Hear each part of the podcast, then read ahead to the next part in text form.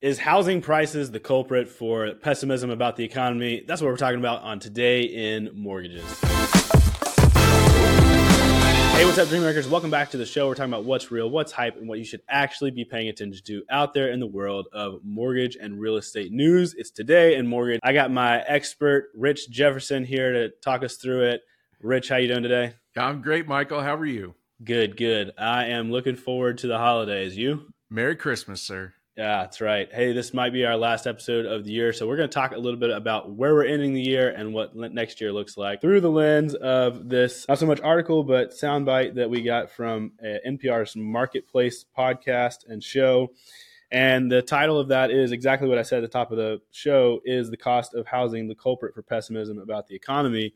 And Rich, the reason I pulled this out is because in listening to this, they were saying some things that I agreed with and I wanted to talk to you about because as we've seen uh, inflation come down, the Fed has raised the rates to accomplish that. And it's come down in all those other areas like gasoline, products, services, even come down a little bit. But where's the one place that we haven't seen prices come down? Housing housing. And so it's interesting because the same thing that they're doing to push down inflation in all those other areas is pushing up inflation and housing costs. And so, Rich, tell me a little bit about that and, and how that affects the overall picture for inflation. Overall, anytime you bump interest rates astronomically based on where we were 18 months ago, you're going to see huge inflation in housing, right? Because the cost of owning a home gets more expensive with higher interest rates. All right, Michael, this is a good chance to talk about this charge. It's really good example for this. You've got on one axis, you've got loan amount, and the other axis, you have interest rate, and it's based on a 30 year fixed mortgage, principal and interest payment only. If you look at a $400,000 loan, slide over to 6%, and you've got a payment of 2398, $2,398. And if you add an interest point to that at 7%, your payment is $2,661. Yeah. So you see how inflation happens just with 1% interest rate. Yeah, Rich. And what's happened with that is that, you know, housing costs have gotten higher. So rents have obviously gotten higher because expenses are going up for landlords. And, you know, when that happens, everyone kind of loses on the housing cost front. And so, like we just talked about, the paradox of what the Fed's been doing has been pushing up rates so that inflation can come down. But at the same time, you know, a certain measure of inflation, housing, has had to go up as a result. And so, what I'm excited about in looking at this is that we're kind of finally at the point where things have cooled off across the rest of the economy enough to where it sounds like, um, Rich, I mean, if anyone hasn't heard out there, they're living under a rock. But what did the Fed talk about last week, and what are we looking forward to? It's a great opportunity to reference this chart again because it's a super good example. We talked about it before. A $400,000 loan it, at 7% interest rate is $2,661 principal and interest on a 30 year fixed. Well, if interest rates drop a full percent, which they roughly did last week, that same payment is roughly a $450,000 loan at a payment of 2697. So, you know, you just got more buying power by dropping the interest rate a full percent. Or you could just continue to look for a $400,000 home with the lower interest rate and save roughly $250 in your principal and interest payment. So, yeah, no, good point, Rich. And the other th- side of that is that when it gets a little bit cheaper to purchase, uh, the competition on the rental side is going to have to come down as well. And so, this seems like it's the, to me, I'm no expert, but it seems like the final kind of piece of the puzzle as we bring down those inflation numbers, the Fed's always trying to get down to 2%.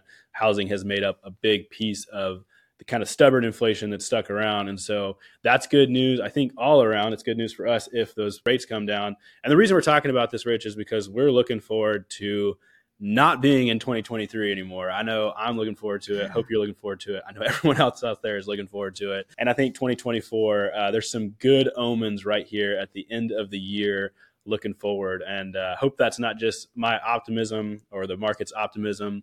I hope it really is something where we're kind of turning the corner and getting into a new year at about the same time that we can kind of expect to get into a new type of market. So, what do you think, Rich? I, I agree 150% of what you just said. And you know, in my videos internally, you know, I'm super jacked. Just mm-hmm. the fact that we know the worst is over. Mm You know what I mean? Because we went for so long like how long is this going to go? How how bad is this going to get?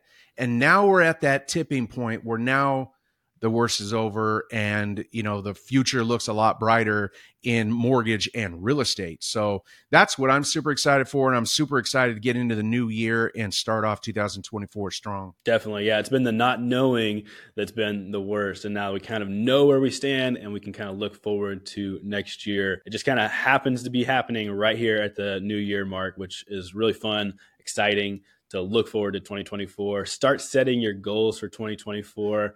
We have a way to do that. Like Rich just talked about his videos internally. He's super jacked about it. We're pushing our people to make their plans for next year because it is going to be a comeback year for sure.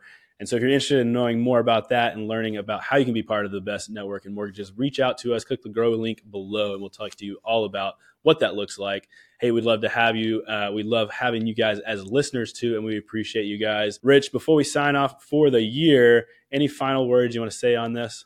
Hey, Michael, this has been a fun project for us and I do appreciate all the the people that are listening or watching this on on the social media platforms.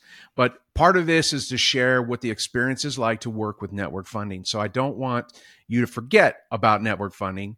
Definitely download all of our free tools. Reach out to us, message us, let them know, let us know that you might be interested in joining our team, and we'd be happy to reach out.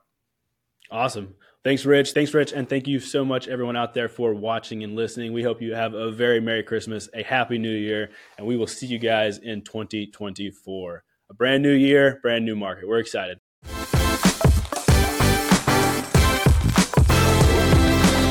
Mortgages is produced by Network Funding LP, which is an equal housing lender, NMLS 2297. The content of this program is meant to be a commentary on mortgage and real estate news, and any discussion of rates and or products should not be taken as an individual mortgage or home buying advice or pricing estimates. And any commentary on this show should not be considered a promise to make a loan.